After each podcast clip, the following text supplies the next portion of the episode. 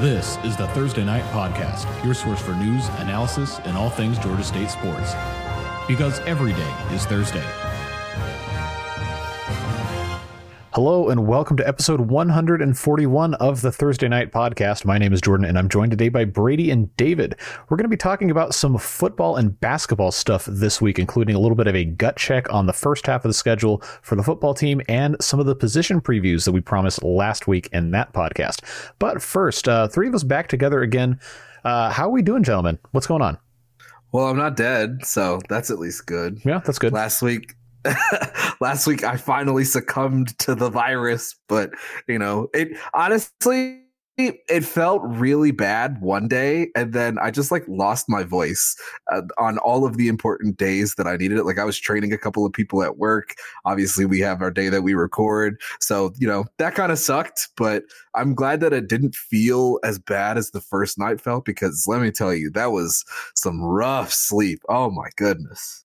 Yeah, we're definitely glad to have you back. Uh, we tried to replace you with a temporary extra host, uh, which was just clips of Coach Elliott from Media Day, which I think was really good. I'm glad we got the audio in, and certainly I am looking to find opportunities to do that again in future podcasts as that's relevant, uh, even when David is still here. But certainly, it's nice to have someone else to go through a lot of this stuff because there's we got a lot to talk about with this football stuff, and I didn't want to keep it all to myself. I wanted to share in that fun as we're really, really close. I mean, it still feels weird that we're less than 25 days away from toe meeting leather in Columbia, South Carolina. Honestly, where did the summer go? Like I, I I know I say this every year because right there's like a a two week period right after March Madness ends where I'm always like, dang, all right, well, football's next. But then, no, you got to get through college baseball. You got to get through kind of the rest of your spring graduation and stuff like that. But like in my mind, the next big, big thing is always college football, but it's not for another, what, four months at that point in time. And then you kind of look up and those four months are gone. Like it's, you know, you get through Memorial Day, you get through the 4th of July, you get through the first part of August, the dog days, and just like, oh, crap, we're we're gonna be listening to like the ESPN themes soon. Like it's it's it's college football on CBS time. Like let's go. Yeah, although now that's going to be probably the Big Ten. The SEC no longer. Big Ten is going to be on everything but ESPN now, which was interesting. I the worldwide leader in sports is just getting completely like middle fingered by one of the major conferences where there's like we're gonna have deals with literally every other major network. Uh, but still brace myself for that CBS music hitting and it being like clips of Rutgers and Iowa, not the SEC. That's just to be different. Like, obviously, I'm being a little bit disrespectful there by mentioning not like the Ohio States and the Michigans that have been maybe the class of the Big Ten, but there's just going to be an adjustment. And, you know, with uh, Brad, Le- Brad Nessler and Gary Danielson coming and talking about, you know, not Alabama because it's not another you know, Nick Saban playing one of his former assistants in a random October SEC conference game for sure. But enough about uh enough about the power conferences. Yeah, we've got uh, we've got some football of our own coming up, gentlemen, in just a few short weeks. So uh, why don't we go ahead and kick off the first segment of this week's podcast with the gut check of the first half of our football season here. Uh, for a refresher, real quick, first six games are at South Carolina on September third at home versus North Carolina the next week on September 10th, at home again versus Charlotte on September 17th, at home versus Coastal on Thursday night, September 22nd, at Army on October 1st, and hosting Georgia Southern on October 8th. So that is a pretty hefty slate of games, and I know we've got some uh, opinions about here, but uh, let's go ahead and uh, hear what you guys have to say. Yeah, I mean the opener. Obviously, there's so many storylines just specific to this Georgia State team. You've got a host of big players for this team that are from South Carolina. You've got the coaches, including Coach Elliott himself, who have a lot of connections to South Carolina. You've got Jam Williams, who used to play at the University of South Carolina, and so you could tell when when we talked to the players at the media day last week that there was that excitement that you get from playing these big games, but it maybe even a, a little bit more because I think the guys think that they're bound for a good year, and there are a lot of guys that have the connection to where it's a maybe an extra meaningful game. And you know, in a common theme, I'd say for a few of these games uh, in the early slate, definitely the first two, there's questions that exist for the two Carolina schools. Georgia State's playing right off the bat, and that Spencer Rattler is transferred in, really big transfer news. They got him some good weapons, including a guy that Georgia State fans will be familiar with, Corey Rucker, who played at Arkansas State and was a real deep threat for them. And another guy who Georgia State would have played, uh, a JMU transfer receiver who came after having a really good freshman year last year for the Dukes in the FCS level. They added those guys. They've added some other guys. Rattler's obviously the biggest one of those names, and it's just a thing of where, like, right off the bat in game one, after just one fall camp. It's a you know it's an open question of how they're going to look right out of the gate, and if Georgia State, you know, the, the same question exists for Georgia State, especially after how they started last year. So that's not to say that South Carolina is the only team that has questions in this scenario, but if Georgia State's doing at least what we know they do well and have done well in the past, and controlling the ball, running it, hitting those chunks of yards at a time, like they were able to do in the first half against Auburn last year, not just against their conference opponents. If Rattler's a little shaky, if the connections aren't quite there, that's where Georgia State's window is in that game. Uh, but it's also worth stating the obvious that it's an SEC school that's got SEC intentions and able to recruit a lot of guys and land a guy like Spencer Rattler, who was very recently one of the top quarterback recruits in the country out of high school. And so you know, you still look at it as a situation where Georgia State is not going to be favored, but the first game jitters and the first game expectations are heavy up there in Columbia, and that's a factor. And like I say, we know Coach Elliott wants to win this one. Yeah, if there's anybody that gets up for games in the Carolinas, it's definitely Coach Shawn Elliott. Um, and I think that's where I want to start because you mentioned it like last year. Last year is really weird to look back on because it was kind of the tale of two seasons, three seasons actually. I think there was an expectation for the Georgia State football team where you know like we I, I think we predicted them to be what 10 and 2 or something like that before the season started um, I, th- I think you were a little bit more conservative at nine and three than I was, but like I had really high expectations for Georgia State they kind of did not meet them through those the out of conference slate you know kind of got slapped by app state as they do usually. And so you know halfway about halfway through the season you're looking at georgia state and it's like man high expectations to this is probably not a bowl team very very underperforming level team and then they rattled off, I think, what six wins in seven tries, something like that. Only lost to one seven West- of the last eight. Right.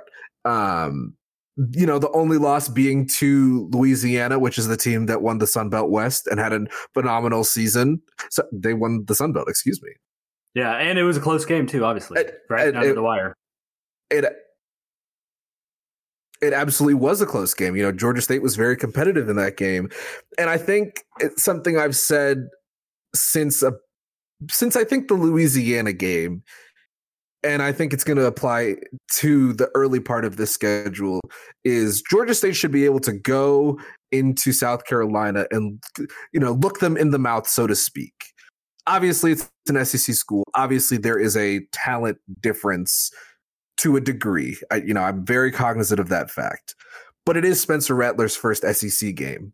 It is you know, South Carolina is in a bit of a transition. And I think there are things that Georgia State does do well that if they show up week one, you very well could have a situation like you had when Georgia State played Tennessee three years ago. And I'm not as confident at the upset this time. I, I I was very confident in the upset during that game. And, you know, I will toot my own horn for that, not even just because I made the joke about it, you know, before the summer started. I even up until that week, I was like, Georgia State is probably going to win this football game because I just thought that they were a better team. I very much so believed in the quarterback. I very much so believed in the defense, and I didn't believe in Tennessee.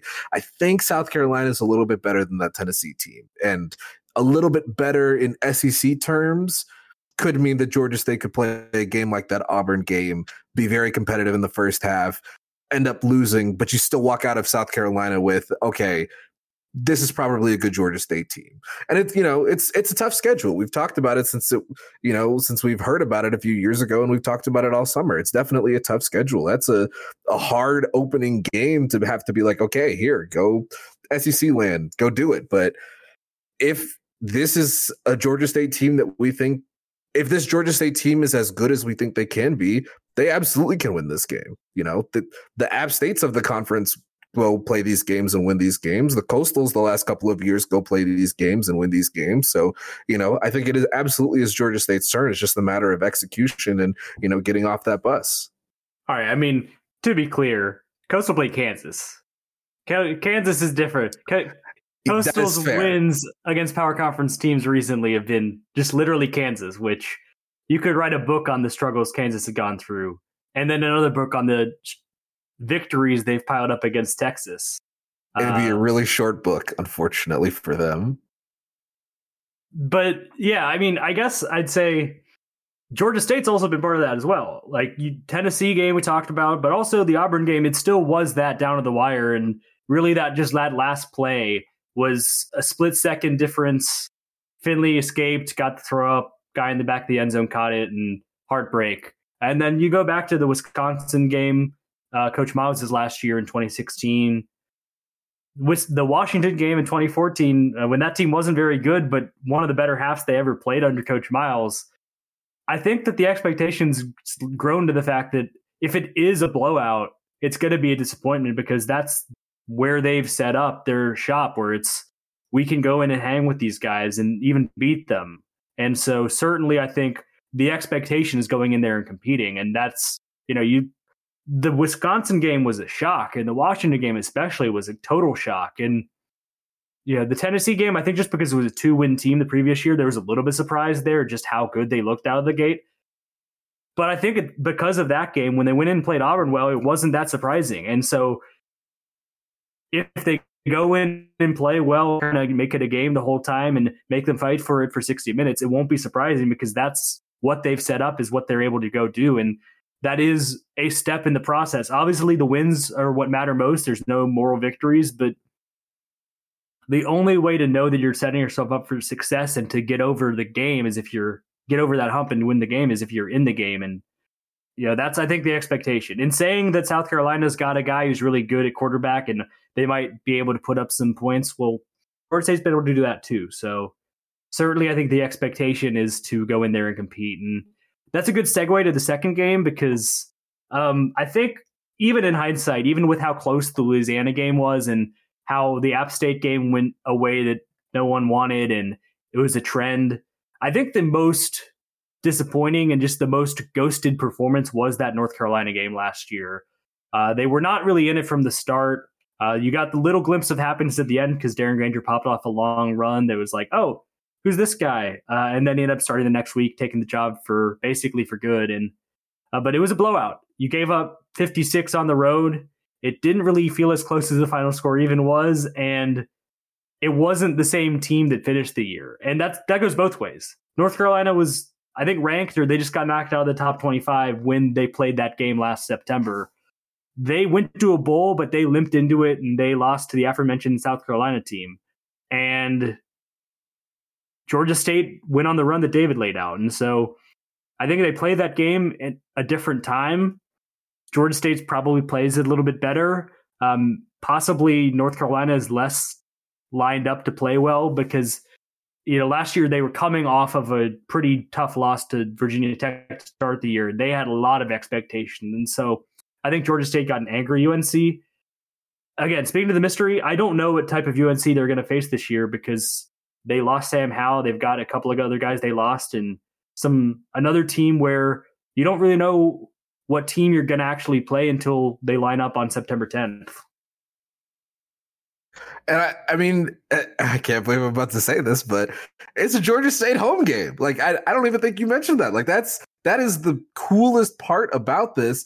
And I really think that is a very good opportunity for Georgia State to just kind of you know, play loose, play the same physical style of football that they have been playing.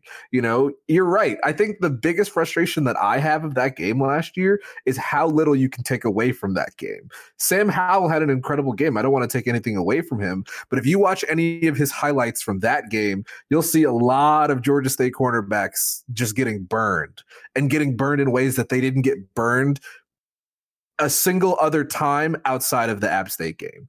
You know, like I think the long touchdown in the first half was against Jalen Jones, I want to say. Terrible. Like terrible coverage, just a guy who was bigger, faster, you know, more physical than him. You would be hard pressed to find him blow a coverage that badly the rest of the way. A lot of the other blown coverages that Georgia State had was stuff underneath that just led to big plays because of good blocking from other teams, and you know that that stuff like that happens. Like it's it, it's football you, you know you can scheme towards you can scheme towards that in a way and you're right you know like what georgia state team is going to be there when UNC comes to Center Parc Stadium. I don't know. Like I, I, I can be honest because if it's the team that's going to run the ball a lot better than they did last year, if it's the team that's going to have more than 68 passing yards, that could be a Georgia State team that you know puts UNC on upset watch. They absolutely can. And I, I, it's weird because I feel like South Carolina is a little bit more of a known commodity just because Rattler has, like, we've seen Spencer Rattler play football in college football. We haven't really seen the two quarterbacks that are going to probably, whoever Mack Brown chooses as his starter for this year, haven't really seen much about them.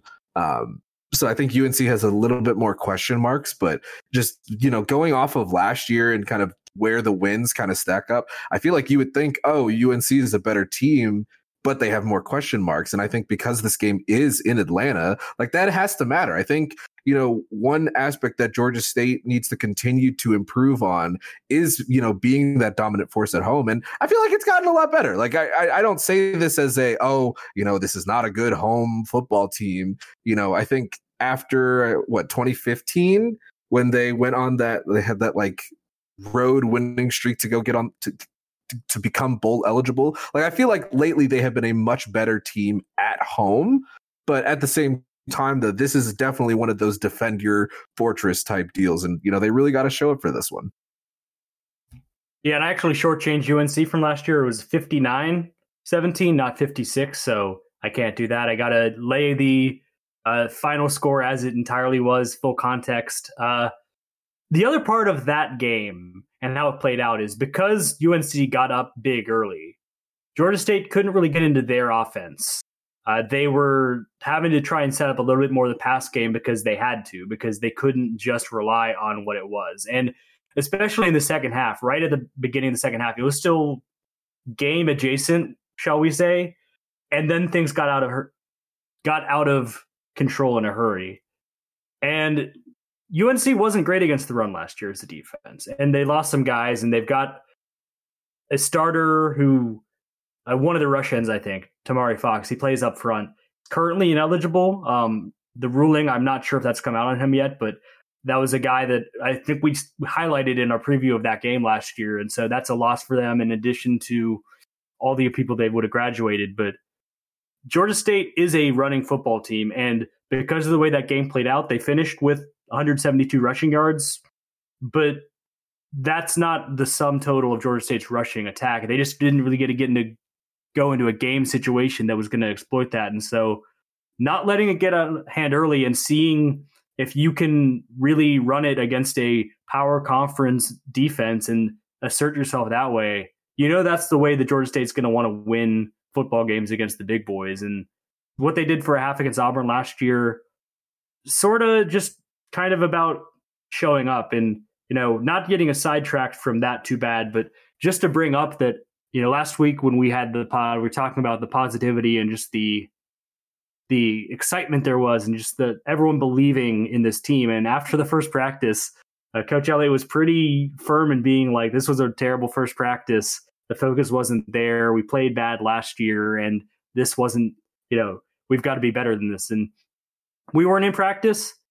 I don't know how bad it actually was, but I will say that given how bad things started last year after there was similar excitement, it doesn't surprise me at all that Coach Elliott's going to push that card to the nth degree and play up like making sure the mentality is right from the start because you know quarterback play wasn't that great to start last year, and that's why the change came. And it's not a surprise that as that got a little bit more cleaned up, the offense was better, the wins started coming more, but it just wasn't clicking like it was mentality wise to start last year either. And so that was certainly the UNC game. I remember after the game, just the press conference with Coach Elliott, he was just not at all happy, and he felt like they weren't ready mentally for a game like that. And so the challenge this year is going to be, in spite of maybe even more praise than there was heading into last year, being ready for that because you know we laid out that there's a pathway to winning either of these games, but you play your cards wrong and you play the way you did to start last year, and you'd be staring at an 0 2 right now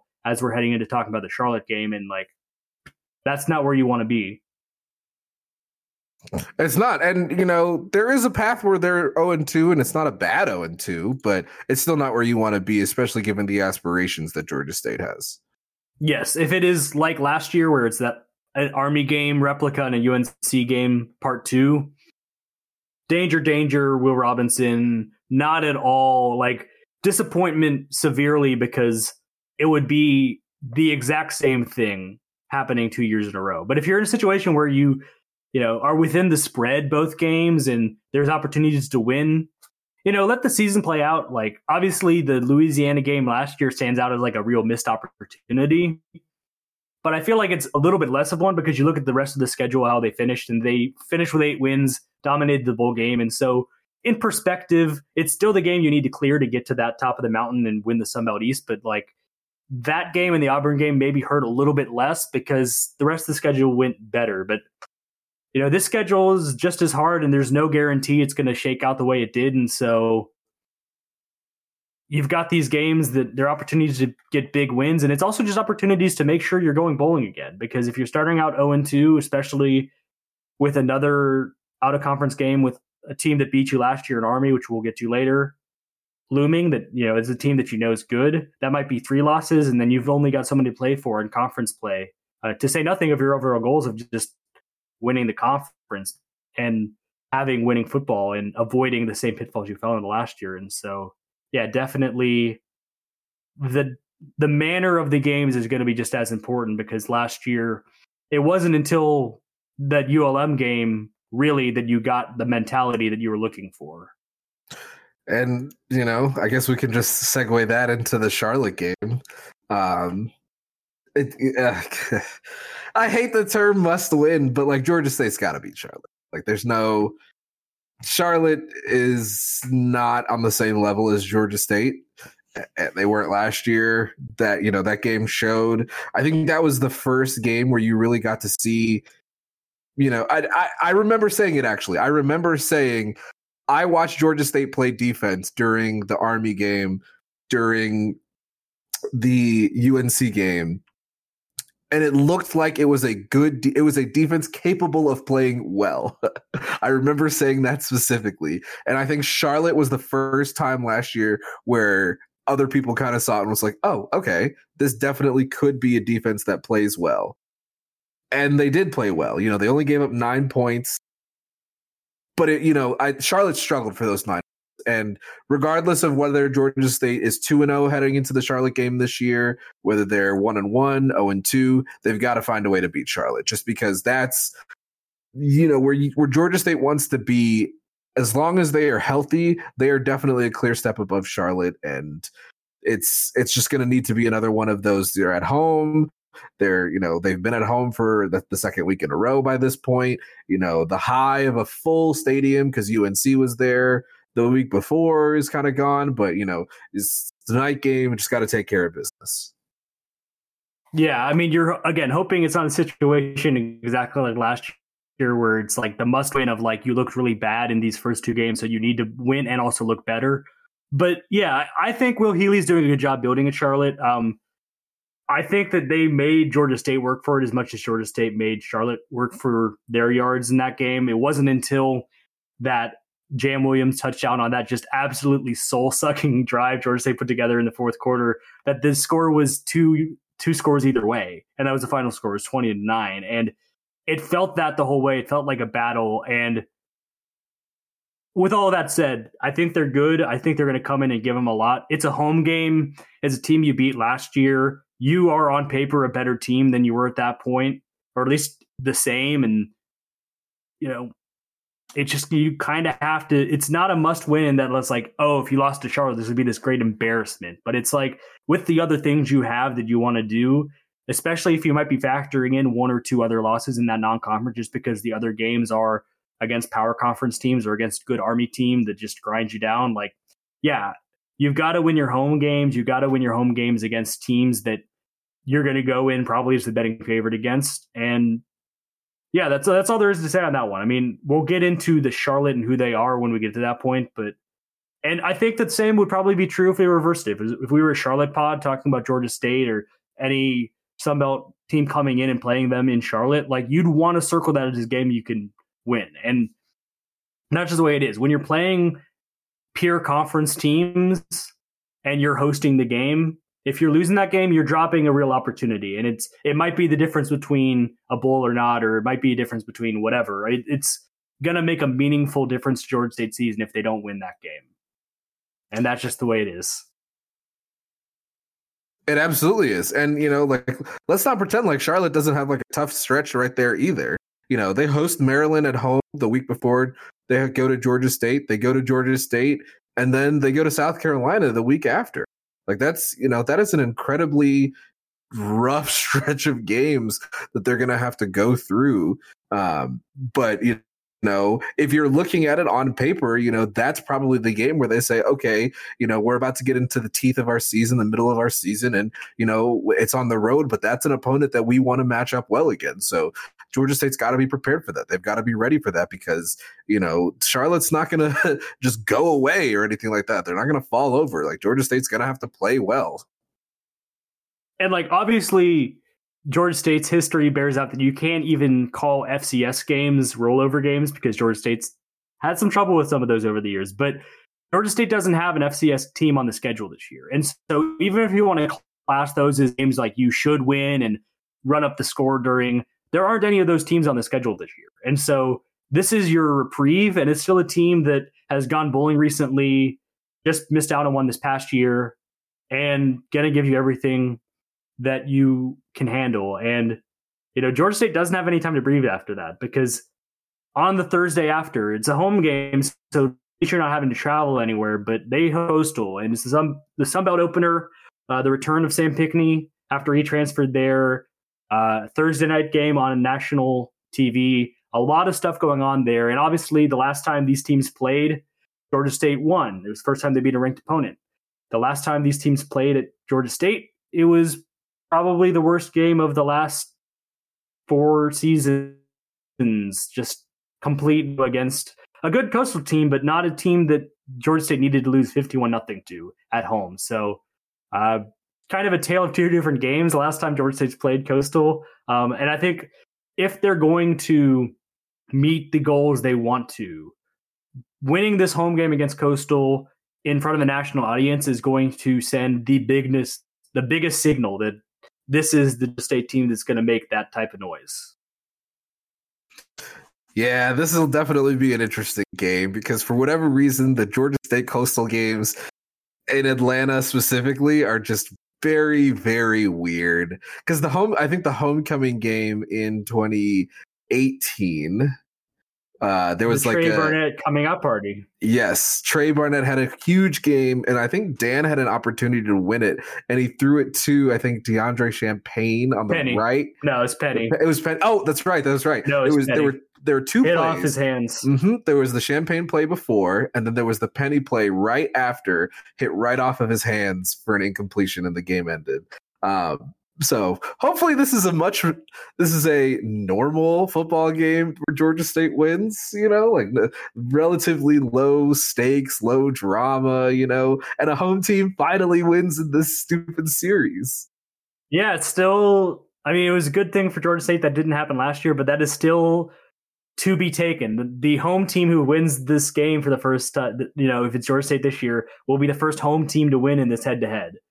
And uh, the Coastal's a weird team to talk about just because I mean, McCall looms. He's been probably the best offensive player in the conference since he's been playing. In the last two years, he's been a force for Coastal. And we know that Sam Pinckney is very good. And we know that he can offer him a real threat, especially, you know, down the sidelines. And he's going to test the secondary of Georgia State in single coverages. And he's going to go up and get catches at the highest point. You know, the catch radius and the uh, the way he high points balls, super impressive. We know what he does. But having said that, Isaiah Likely and Jaivon Heiligh were both incredible and incredibly reliable options for McCall, and they had that chemistry down pat. And both those guys are off to greener pastures in the NFL. And I still think that even while we know that Sam is good and we know that McCall is naturally just a very gifted player, that does still weigh in my odds of just weighing up this coastal team that there's something to overcome there. And then the other side of the ball, like their defense has lost a handful of really big contributors for them, and they took a step back last year. Like the reason they weren't the team that they were in 2020 is the defense wasn't as good as it was in 2020. And Georgia State was able to get 40 points, 52 points in the game against them. And, you know, obviously last year McCall didn't play, and that was a factor in the game. But the other factor was that Georgia State's offense was doing what it needed to. Darren Grainger had the best game he had up until the bowl game. He got past that bowl game and uh, usurped that. But it was really a game where Georgia State was able to get into a rhythm offensively, killed the game away eventually, um, recovering that onside. But I'm interested to see, you know, like I say, it's going to be a measuring stick game for Georgia State because if they're able to win this game, it'll say a lot where they're looking. And I'm sure Coastal's looking at it and saying they want to be top dog again. And so this will be their conference opener, chance to go on the road and do the same thing. And so I'll in the September game. And I got to say, I love that the conference game is happening early. I love that it's a home game that you're hosting on ESPNU. And just that it is against a team like Coastal. Like these are the games you sign up to play, and it's going to be exciting that early on. You know, you five days after having just played a game, you're going to have to get up and get ready for it. That's what Division One FBS football is all about. I I mean, no disrespect to any of the teams that Georgia State will play after App State this year. I'm sure all four or five of them definitely can give Georgia State some trouble. I agree with you. I love that for if we're just talking about the Sun Belt, Georgia State's three toughest Sun Belt games are right there, right coming out of the conference, uh, the on out of conference slate. It's a little, it's sandwiched between like Army and uh, wrapped around Charlotte a little bit, but they've got Coastal, they've got Army, they've got Georgia Southern. Tough, not because Georgia Southern I think is going to be competing for the East, but because you know rivalry game, and then they've got App State in Boone.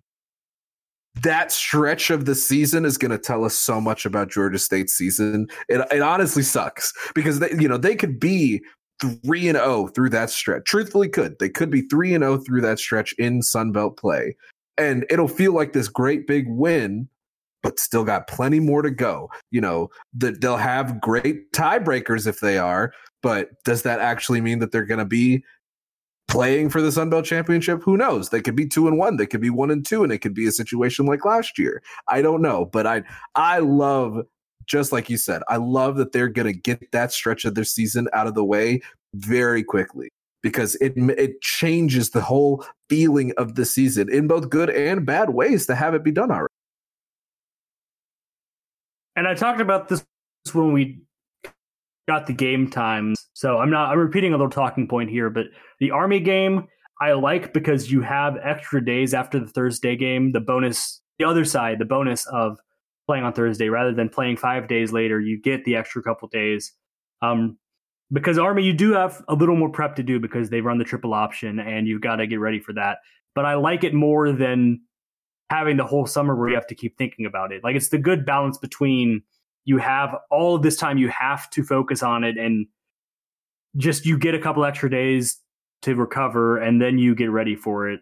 And you know, it's kind of the like I think that they are a better team now and I think they were a better team last year than they were in 2019 when they played last, but I think it's one of those things where if Georgia State's not playing the way they did last time they played Army, like it is going to be a little bit of a dogfight. But the way they play and the way Georgia State plays, it lends itself to that, and it could be exactly like the 2019 game where Georgia State wins 28-21.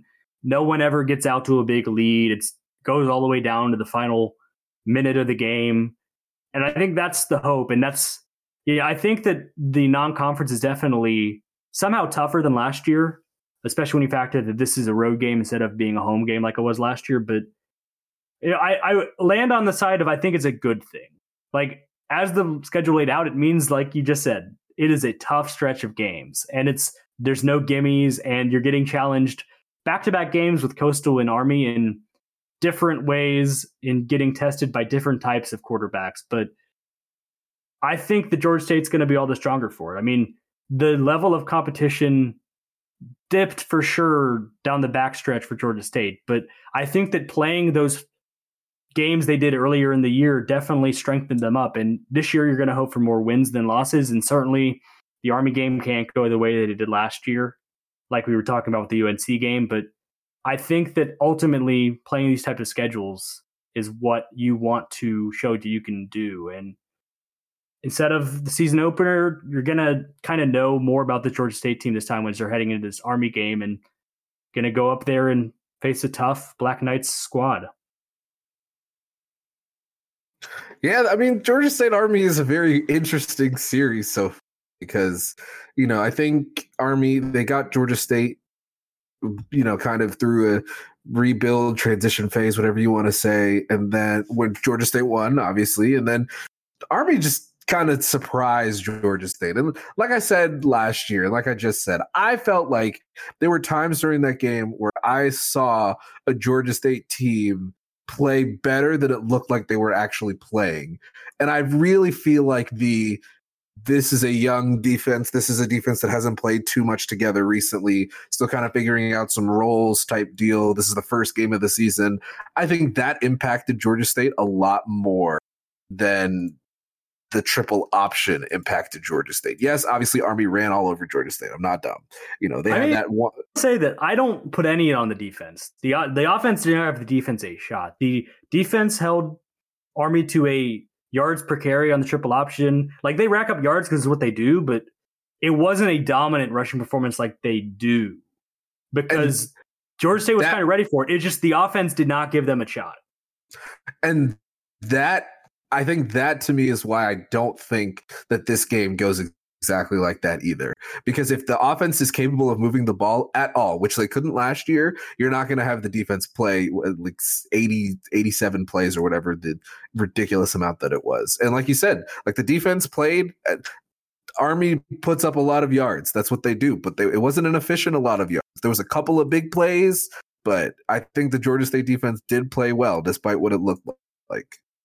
They're going to have to be ready for the passing, though the one thing the defense got caught when they played Army last year is they got caught in play action, and Army got some really easy passes over the middle of the field that they're going to have to be ready for those passing looks. And, you know, Army, that's what they do. They don't pass it that much. And when they do, they like to, do, they do it as a chance to catch teams when they're just getting caught up, watching up, seeing all the triple action, flex bone stuff going on. And so, you know, it's obviously still a credit to them. But if there's one thing from that game, the defense can certainly be ready for this time It's that they're going to try and catch them like that in the passing game, and they're going to have to be ready for it.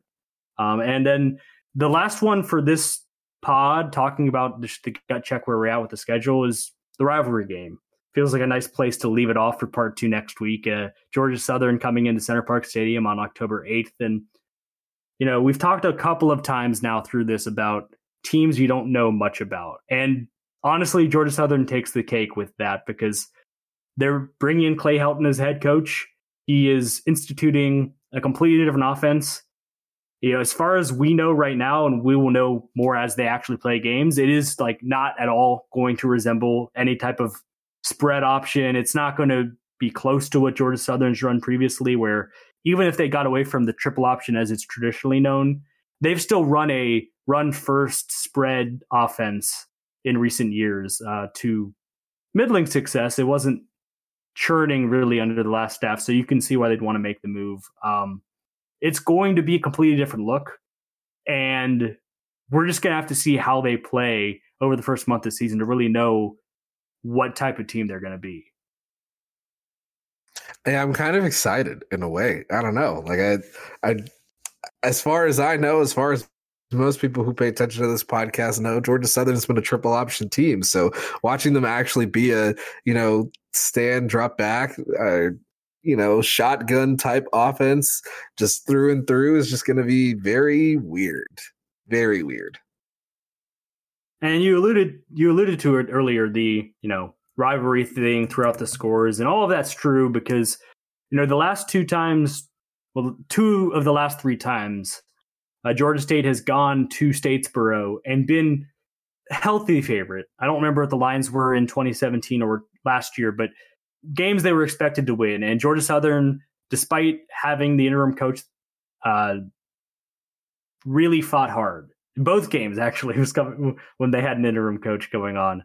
Uh, but so that factor, you know, those games spell out for you. Like even bad Georgia Southern teams have gotten up for that game and given Georgia State a fight. So even if they're going into this game struggling, you know they want to set the rivalry record straight, or I the score at least in the series because I still I guess we'll find out how Clay Helton defines if it's a rivalry or not. If he's going to keep up this ridiculous shtick that the last staff seemed hell bent on being like, oh, it's not a rivalry. They want to be like us, and they can't be like us. Um, we will see. If it comes out that Clay Helton is like, yeah, it's a rivalry. They're in-state rival. We play them every year in the conference. I will, honestly, he will earn some respect points in my book because he's at least not lying to himself, and that at least be like, maybe this guy's judgment's pretty good. Maybe he's a good coach. Uh, not a ton of respect, but I, a little respect. He can, he can have a little morsel of respect. Yeah, different category of respect of being like, this team plays the right way, yada yada. I just love them so much. Um, but like respecting like he's at least paying the rivalry the obvious amount of what it needs to be paid. Um, they got Kyle Vantrease uh, at quarterback, who seems like he's going to be the de facto starter. He was there at media days, and that seemed like a pretty big indication. Uh, he was at Buffalo, and he's got experience, and so you know you look at it, and Helton at least has his year one quarterback where he's not having to convert someone who is recruited to play a completely different style, and so that might help them along the way. We'll see how Vantrease is by the time that game rolls around and scheduled. But yeah, I mean, I always feel like it's a cop out, and I feel like we're going to do this every year. We do the schedule breakdown, but like the rivalry thing plays a factor. Like if Georgia State goes into this game perfect record, and Georgia Southern goes in this game still undefeated, it's still not going to be one where you can look at it and just chalk it up as a win because that's not how these games go. It's it's what makes people like rivalry games in football. It just it happens. It's an innate thing. You can't define it. And without just being a cop out, like it's the one that we're gonna know the least about. And even when we know more about that Georgia Southern team, we're still not gonna know enough because that factor is still just lurking in the shadows along with the football gods. So let's go ahead and move into the second part of our football discussion this week, which is going to be some position previews right here live on the pod. We've got uh, quarterbacks, running backs, wide receivers, tight ends, and offensive line to discuss with you today. So, gentlemen, let's go ahead and start off with quarterbacks. Yeah, this is weird territory for us because we're in the same situation last year where there's an entrenched starter that won the job and you feel good about. But last year, that didn't last a month Quad Brown came in and we had a lot of positive things about Quad to say. And we thought that he was going to take the next step and talking four year starter for the first time at Georgia State. And eh, by the Charlotte game, he wasn't starting anymore. And Darren Grainger took that job and really made the position his own and offered stability that Georgia State needed, offered run ability that Georgia State needed from their quarterback, and solidified everything. Georgia State wins eight games, Darren played his best game of the year in the bowl game, as I said earlier, against Ball State. And so it's a weird place to be in because a lot of the same things we were saying about Quad, he had a good bowl game too against uh, Western Kentucky in the LendingTree Bowl in 2020. And so it's it's not getting over our skis too much and being like overly professive of like this guy is it because that blew up on our face last year. But you head into this game, you head into the season knowing what Darren Grainger is. And the other thing that's underrated is that you heard Coach Elliott, and he's even through last year, but he said it in media day as well that the character, the positivity, the leadership that Darren has is feeding into the team, and he is making it his team. And I think for as young as Quad was, and as he was still learning a lot on the football side of things, I don't think he necessarily got to do as much of that. And it's a hard thing to do, but I think that Darren came in and started that from day one, probably even before he was even the starter on the depth chart. He was just that's who he is, and it started. Guys liked and responded to that, and so if you're looking for a difference, I think he's really taken that mantle on, and that is at the end of the day what a quarterback ends up being more than anything. It's just the leader of the team, and I think that Darren has got all of those qualities in spades for sure that chemistry, you know, you didn't mention that word specifically, but that chemistry is something that I think we have seen it from players and how they interact with Darren outside of the field. Uh, you know, on the field, you can see it. You know, the connection that he's developed with Jamari Thrash, Ja'Cyais Credle. You know, kind of getting it into like Kadarius Thompson as well by the end of last season. You know, there. I don't. I don't want to use this opportunity to crap all over Quad Brown because I think Quad Brown was a very talented quarterback. But I think one thing that struck me immediately when Georgia State made the switch last year was how many people were so effusive of their praise of how Grainger carried himself and that kind of connection and chemistry that he had with some of the people that he was going to be throwing to. And you know, yes, obviously there were offensive struggles. It was uh, you know a big stretch where Darren wasn't able to hit, you know, very easy throws and wasn't able to, you know, make more than one read and, you know, things that normal quarterbacks, especially guys who are good at runners, struggle with. But, you know, I think you hit it.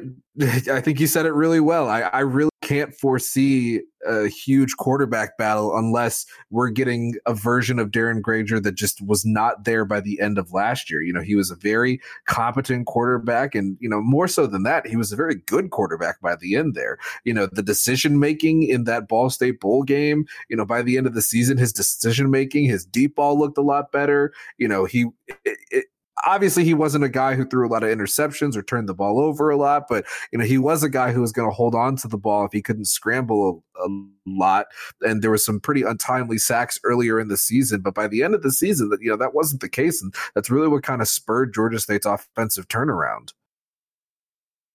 The, the other guys to mention, just because we're talking about the quarterbacks, is you know Mikele Colasurdo still there. Feel like at this point might be easy to write him in as the second string just because he's been here longer than the guy guy's probably the third string, and that's Stephen Krajewski, who's the newest member of the quarterback room, transferring in from UConn. Uh, Keelan Brown was the Memphis transfer. He hasn't really hit it off to start. Like we weren't really sure there was going to be a quarterback battle, but I think if he was going to be challenging Darren, we would have seen and heard a lot more about him in the spring, and hasn't really clicked for him yet. And you know, we'll see what that is going to be in the future. But I think that's the other part is, and I've said this, I know off air and I think on the pod as well, that the person who's going to beat Darren for the job is going to be the di- the guy's just head and shoulders beating him at the stuff like the throws downfield and completion percentage and just big plays, what have you. And right now, I think that Darren wins the job because he's doing everything at least pretty well and room to improve, but he is not losing you games. And you know, as of yet, because he stayed the starter, I think we can just assume that no one has taken that step to where they are just head and shoulders better than him. And that's why you're rolling with the guy that you know is going to keep you in games. So I think this is probably a good time to go ahead and address a question we got this week from Carlos, who asks Do Darren's accuracy numbers increase through the air this season? I think so, Carlos. Thank you for the question. I think so. I think the best version of Darren Grainger, the passer, is somebody who is shown on the field this year. And the reason I say that is because there were a lot of times last year where you definitely could see the talent. You know, I don't want to just take away from the bowl game because there's so many things that go into a bowl game. But you know, you watch the Darren Grainger after about like halfway through the first quarter in that game and I mean that was a quarterback. That's the quarterback that everybody keeps saying Grayson McCall is. And you know, this this isn't I'm not disrespecting Grayson McCall. He's a very good quarterback. But I'm saying the the decision making was on point. The deep ball was really good. He was a guy who affected, you know, you had to honor his legs. And, you know, when you get sucked in with his legs, oh, dang, he can throw that ball just right behind you, right where it needed to go. You know, the short passing was there, the long passing was there, like I just said. So there's definitely still room for him to grow in terms of his accuracy. And, and I think the, the accuracy claim is kind of funny because the accuracy isn't can Darren Grainger make the 5, 10, 15 yard pass? No, that's not what it is. Can he make the opposite hash pass? No, that's not what it is. It's simply is Georgia State having to force him to throw the ball downfield more? And can he make that pass? And I think there were a lot of times last year where it was like, yeah, you know, he's got Credle there and Credle's going to make a nice catch. Yeah, you know, he's got Jamari Thrash there and Thrash is going to make a nice catch. But there were times where he was trying to force it a little bit to Sam Pinckney when he was healthy, trying to force it to Cornelius McCoy when he was healthy, and it wasn't there. So I think those passes are the one thing and the biggest area of emphasis that the coaching staff is probably going to be like, okay, let's improve these because that completely changes the dynamic of the offense for Georgia State. Yeah, I mean, basically what he said. Um, I'd also say the bowl game is a good example because 81% completion. Uh, if he just replicates that in every game this year, he's gonna improve the numbers by a lot. It's gonna be a crazy turner. Um, but, but joking aside, I think that you saw one in the bowl game as the example again. There were some really beautifully designed plays that got you some really easy looks, and there were other plays where just Darren got in a rhythm and he was making some throws. And some of the tight windows he got in, in that bowl game was really impressive throws. And I think that's part of it is just getting settled in and so there's two parts of it for me is that one, he is the starter and he's knows the offense and he's going to have gone through this whole uh, spring and fall with new OC. Even though it's a new OC, it's not that different of a scheme. And so a lot of it is just he's going to be more comfortable and he's going to be more comfortable with the guys. He's going to have worked with the ones exclusively. Whereas, you know, I think they probably overlapped with guys like Ja'Cyais Credle as he was going through fall camp last year because they would have been rotating. They would have been settling out who was playing in what spot in the wide receiver rotation. But like, he didn't have the set chemistry with all the guys who were starters like you would have hoped because he wasn't a starter and he wasn't getting those reps in practice. And that, that has been him through the spring, through the fall now. And so you'd think that that's going to be there. And then the other part of it for me is that Trent McKnight is the new offensive coordinator. And I think that the identity of the team is going to stay very much the same. It's going to be run first. It's going to be a lot of the same of what Coach Elliott's wanted to instill. But Trent McKnight's a wide receivers coach, now the quarterbacks coach. He's got passing game coordinator in his resume to previous stop. And that's the position he was going to take here uh, if the hierarchy had stayed what it was before he was named the OC. I think it's possible he's got some ideas like with the bowl game where there were some really nice, easy throws for Darren. Like, if he's able to bring something to the passing game, it might not be that it becomes the Georgia State's a passing offense, but he might have new ideas to get some easy throws, get some rhythm throws, get Darren going in games. And that's how you jump up that accuracy is getting six, seven in a row where it's just easy throws, open receivers, getting yards down the field. And I mean, I feel like the next place to go, the running backs, is also probably just the easiest to talk about because the guys they're going to take the bulk of the carries, Tucker Gregg, Jamyest Williams, they are coming back and they both had tremendous years last year, a real veritable thunder and lightning for Georgia State, and kind of two different equal paths because it's like Tucker worked his way up from being a walk on, playing special teams, got on scholarship, and just worked for everything. And Jam was a heralded recruit at South Carolina, had to come here and change positions from the secondary to running back and worked hard, worked his way up through not getting that many reps in games to being one of the co starters on this 2022 team and last year in 2021. And you know, like we just said, like I just said, Georgia State's going to run the ball. And the reason they're able to do it as effectively as they have been is the blocking, but it's also that there's two talented running backs spearheading this effort that really know how to follow their blockers when they're able to pop the big runs. And Tucker and Jam have done that in spades over the last year. And you know, it, I I think we could spend an entire pod talking those two guys, but I want to highlight two guys who are behind them who I feel like we're going to see a lot in both the fact that Georgia State is probably going to be, you know, rotating in these two at various times. And, you know, if there's ever any blowouts, I think KZ Adams and Marcus Carroll are going to get a lot of work. You know, they're third, fourth on the depth chart, you know, whatever Coach Elliott sees them. But I mean, Adams was an all state runner last year. You know, I think he had the best rushing season in South Carolina history. Like that type of rushing video season. game numbers. Yeah, like I and I, I know people say that all the time, but like we're like we are truthfully talking video game numbers. And I mean, you know, Marcus Carroll was a really good third option for Georgia State last year, and I don't think there's any reason to believe that he won't be able to do that same thing this year. You know, I think there's this idea that Georgia State kind of just runs a two headed system. And, you know, eh, yeah, Carroll only played eight games last year. I get that. And, you know, he didn't have any, he, he never had more than 10 carries in a game. Okay, I get that, but he's too good a runner. KZ's too good a runner. You know, they're going to be rotating those backs out there. And I think you very well could see a situation I'm this is my official prediction of the podcast here. You know, you're going to see a Tucker, you're going to see a Jam. Both are going to go for over a thousand yards, but I think you're going to see Carroll and Adams combine for a thousand as well. I'm I'm I'm putting my stamp on there right. That there. is a hefty prediction. That is a it is. That is a lot because Darren also runs the ball. So you're laying down like just four guys are going to have collectively like 3600 rushing yards. Correct. That's, you know, a lot. And I'm not saying, look, Georgia State's redefined this team as a running team, and it wouldn't surprise me if a stupid, crazy rushing season happens like that. And it, it's a lot more of a job for Jam than it is for Tucker, but both Tucker and Jam can get to 2,000 career rushing yards at Georgia State this season.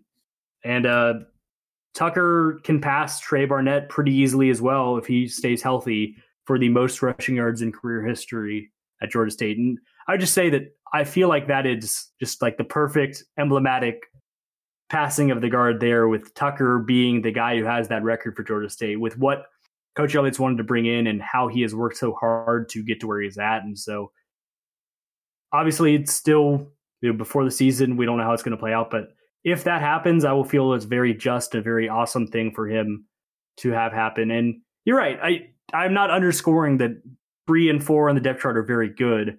I look at it maybe more of a thing of if something comes up and someone has to make a spot start or whatever, I feel like you'd feel pretty comfortable about where you're at with the running back room. Whereas I don't necessarily see it as getting that much deeper. Like as long as Tucker and Jam stay healthy, I think it'll kind of be the them show because they rotate really well. They play off each other really well. There's times in the game where Coach Elliott's going to want to rely on Tucker on you know, every third and sh- fourth and short. You know who's going to be getting the ball, and the defense knows who's going to be getting the ball, and it probably doesn't matter. Other times we're taking advantage of Jam being as quick as he is and just hard to pin down is going to be useful. And so I think the carries for me won't. And Darren, the other part of it is Darren's basically a third running back with how many times that the quarterback runs the ball in this offense, but you're definitely right. And I will be interested to see if they're finding packages to get them on the field.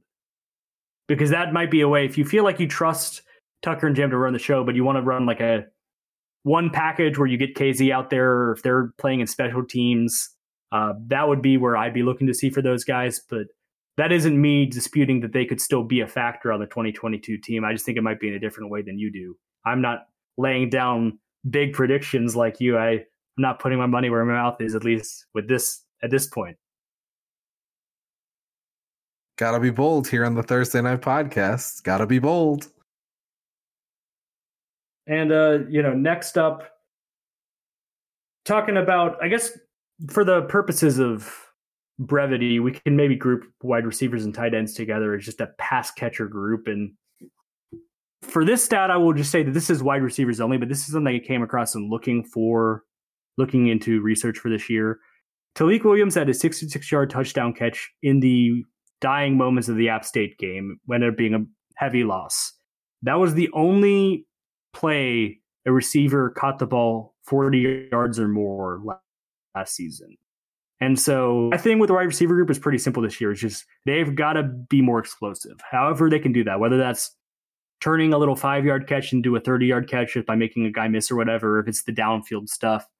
Kind of a give and take between, you know, Darren making the throws and the receivers being open and catching them. But like Georgia State's going to make their money running the ball. And the difference for Georgia State offensively is going to be who is making the big plays. And if guys are able to make plays in the passing game downfield, it's going to open a dimension that hasn't been there in the passing game the last couple years reliably, you, you could say.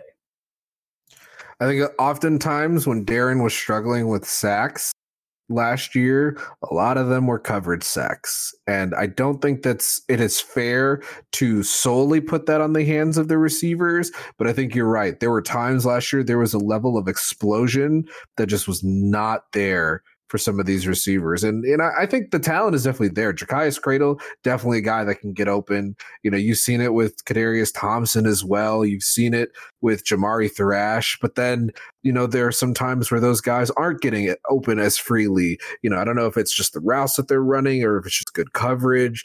You know, I think it's probably a combination of both. But that is going to be very important because uh, oftentimes that quarterback accuracy, like you said, it is the quarterback being able to make the throws, but sometimes it is the receiver being in the throw window, as they call it. And, you know, if you, if you're a receiver and you can't get open until four or five steps after the window, doesn't matter what the quarterback does. The ball's not going to be there when it's supposed to be there, or he's going to have to hold on to it so the pass is wobbly. And, you know, we're kind of getting into X's and O's here. But at the same time, though, I think uh, a higher level of explosion for these wide receivers is definitely something that I hope has been worked on and I hope, you know, kind of translates into some better passing numbers for the team this year.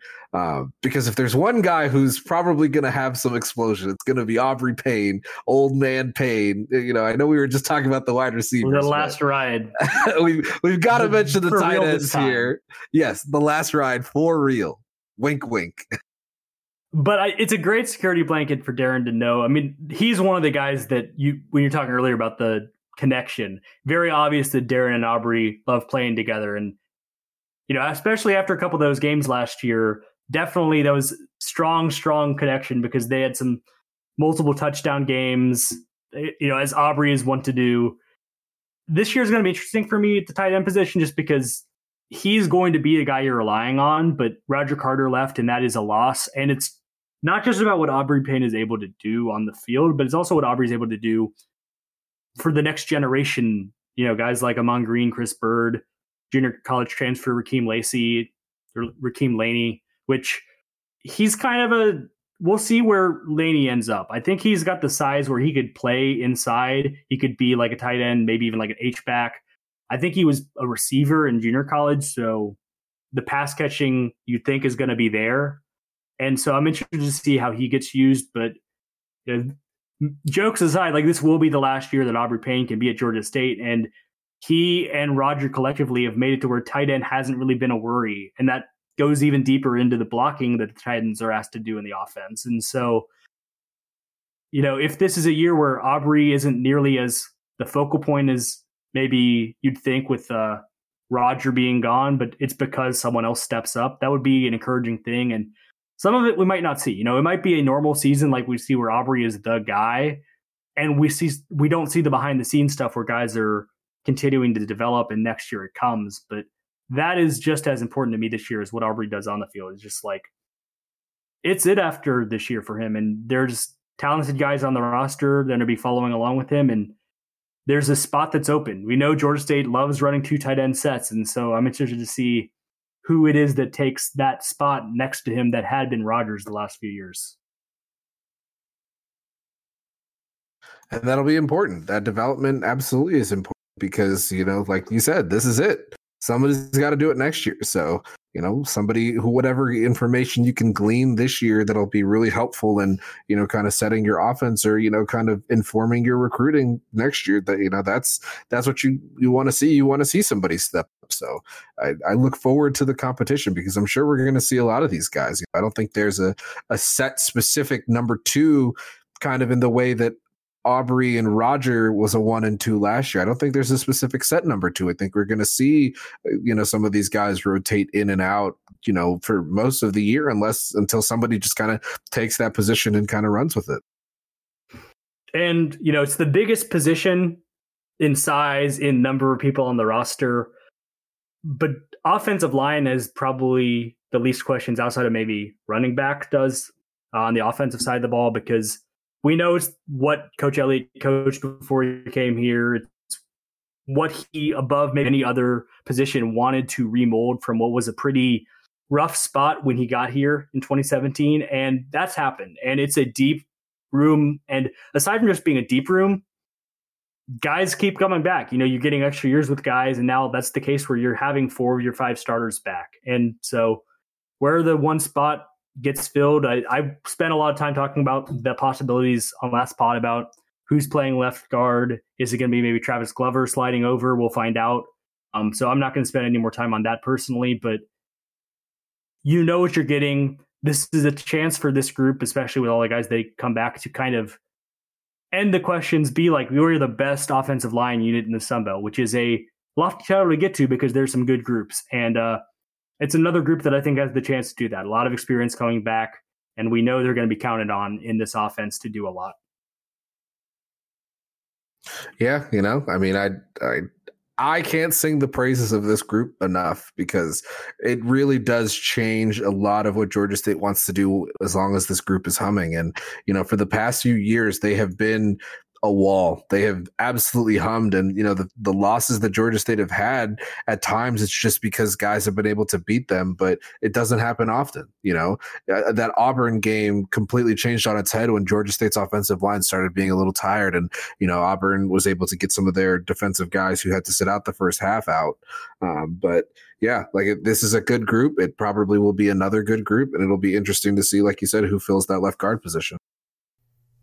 All right. So we'll be back next week with more of the football position previews right here on the pod. But before we get you out of here this week, we did have a basketball news item to discuss very briefly. And that is there's another home game scheduled, this time with the Mercer Bears for November 15th in uh, a return game from last season, traveling down to Macon.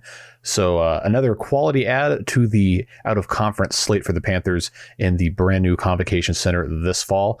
But that's all the time we've got for this week. We will, of course, be right back at it again next week with more discussion on all things Georgia State sports. So keep tuned, and we'll see you next time. Go Panthers.